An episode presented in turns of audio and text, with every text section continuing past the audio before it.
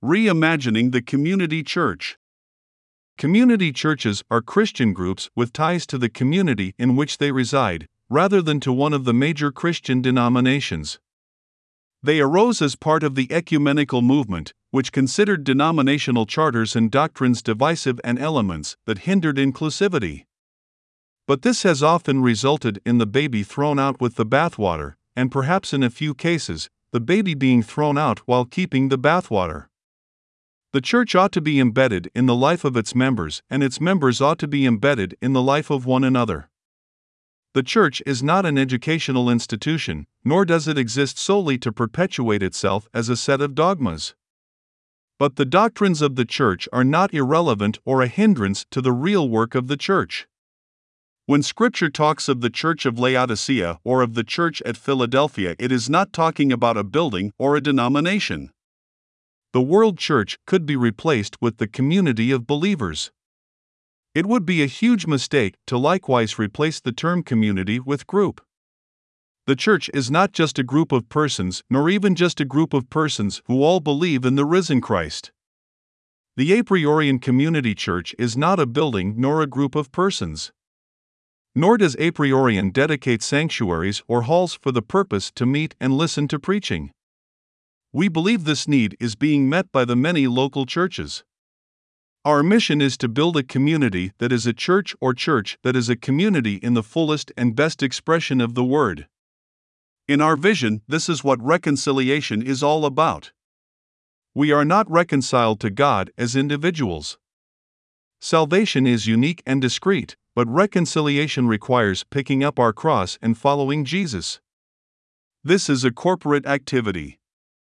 We are not saved for our own sake, but for the works of faith which brings others to salvation.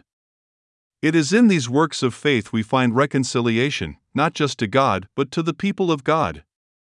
Reconciliation is the process that builds the church. We cannot build the church without reconciliation.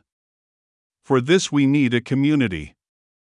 We cannot claim faith in God without having faith in the people of God.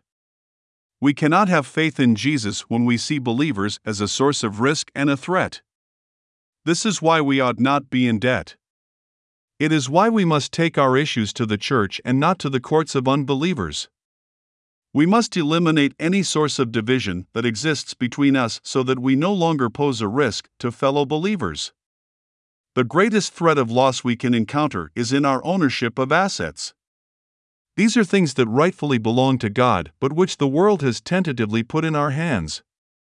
Private ownership of physical assets is an abomination in the eyes of God.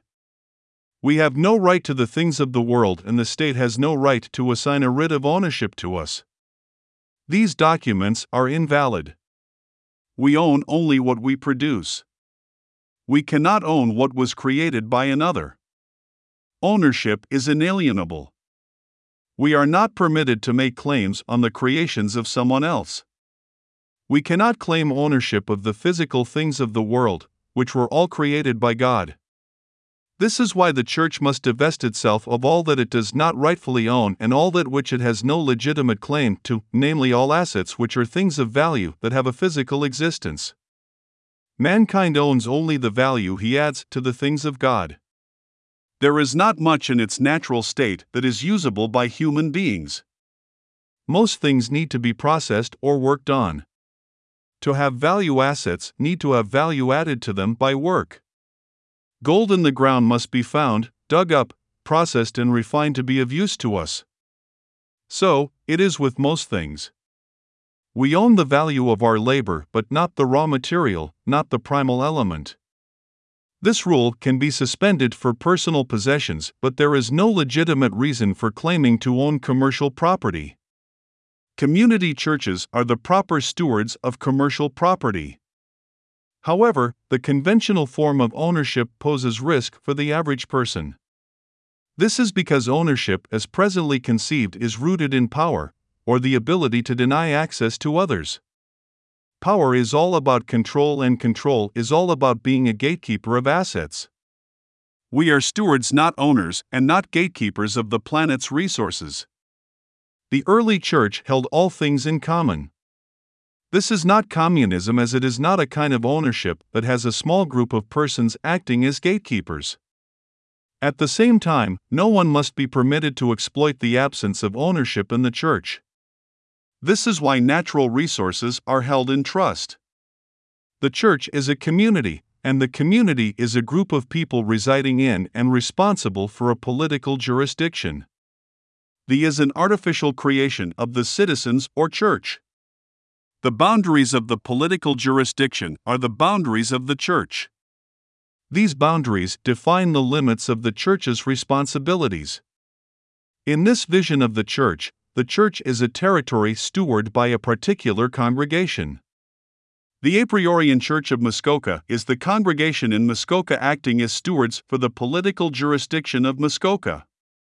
In planting, the church members donate commercial assets to the church, which is set up as a not for profit NFP charitable institution with a mission to reduce and eliminate social costs for the political jurisdiction which it covers.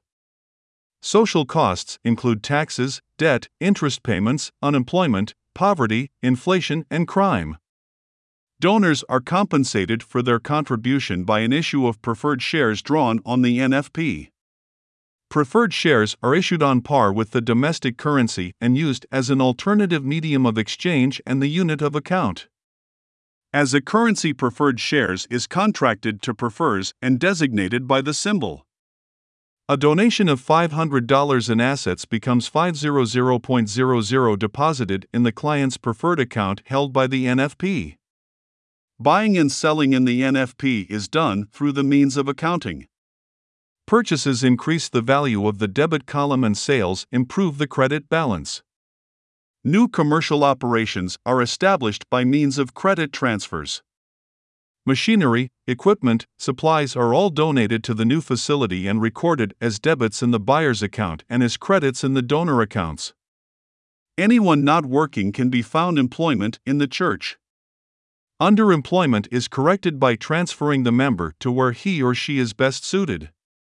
Thus, maximal use of all resources, human and other, is maintained. In this way, the community church is no longer just an educational facility, it becomes coextensive with the community itself. The community church becomes the community of believers in every sense of the word.